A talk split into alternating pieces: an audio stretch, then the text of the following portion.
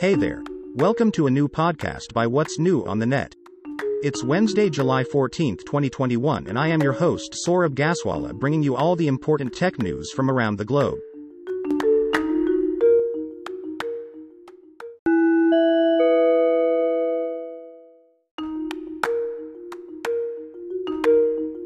The world's largest social media platforms continued their impressive growth in 2021, with no signs of stopping in the years to come. Although Facebook still dominates the social media space with over 2.1 billion million active users, YouTube hit far more monthly visits than the world's leading social media app. According to data presented by StockApps.com, the popular video sharing platform hit 34.6 billion visits in May, more than Facebook and Twitter combined. Unsurprisingly, Google still convincingly tops the ranking of the most visited websites. In May, the search engine hit 90.9 billion visits, revealed the SimilarWeb data. Far below Google, YouTube ranked as the second most visited website that month.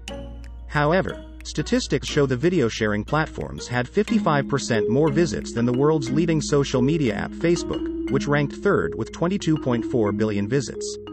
Twitter and Instagram round the top 5 list, with 6.7 billion and 6.3 billion visits in May. Wikipedia and the Chinese search engine Baidu.com followed with 5.8 billion and 5.7 billion visits, respectively. Compared to other social media platforms on this list, statistics show YouTube had 5 times more monthly visits than Twitter and 5.5 times more than Instagram.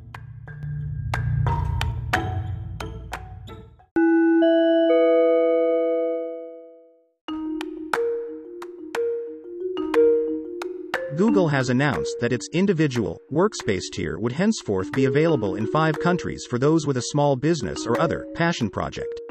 According to a report in 9to5Google, Google Workspace Individual is ideally suited for one person companies that have otherwise used at gmail.com accounts to run their business.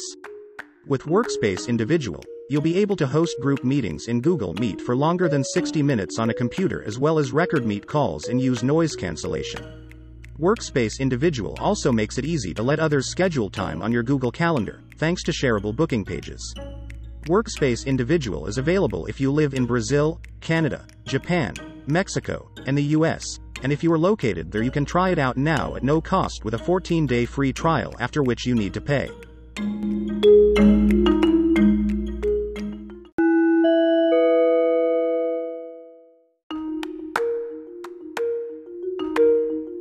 The Amazon owned company Ring is rolling out video end to end encryption in the US, and also expanding it globally.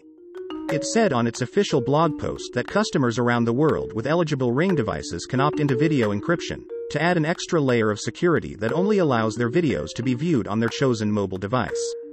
This advanced security option is simple to set up via the Ring app.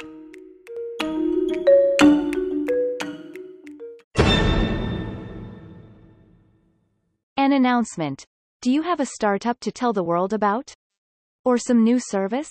Why don't you go in for a promoted post in this podcast and reach thousands around the world?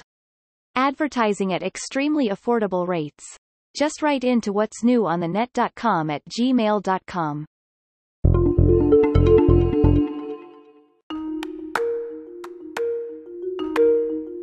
Welcome back after that message. Now, in today's startup section, we will talk of a new note-taking tool called Obsidian. Obsidian is a note-taking tool that supports Markdown. The team behind Obsidian believes that their app works like a second brain to connect ideas within notes. It functions to emulate the connections that the human brain makes, which link thoughts and eventually result in logical thinking. Obsidian supports CommonMark and GitHub flavored Markdown, CodeFence with syntax highlighting, Markdown table, task list, strike through, tag, LaTeX math, footnotes, internal links and file name to embed notes and other files. Markdown is used for a lot of technical and documentation writing, and Obsidian supports it in the most intuitive fashion. In fact, Obsidian offers a publishing plugin that people can use as a hosting platform to run websites at a nominal monthly cost. Web publishing supports custom domain names. If you want to know more, you may visit our website what's new on the net.com.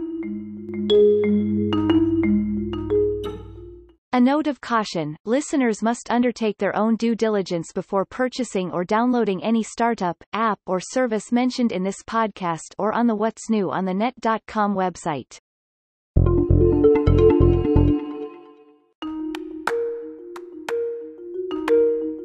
Okay then, I am at the end of today's podcast.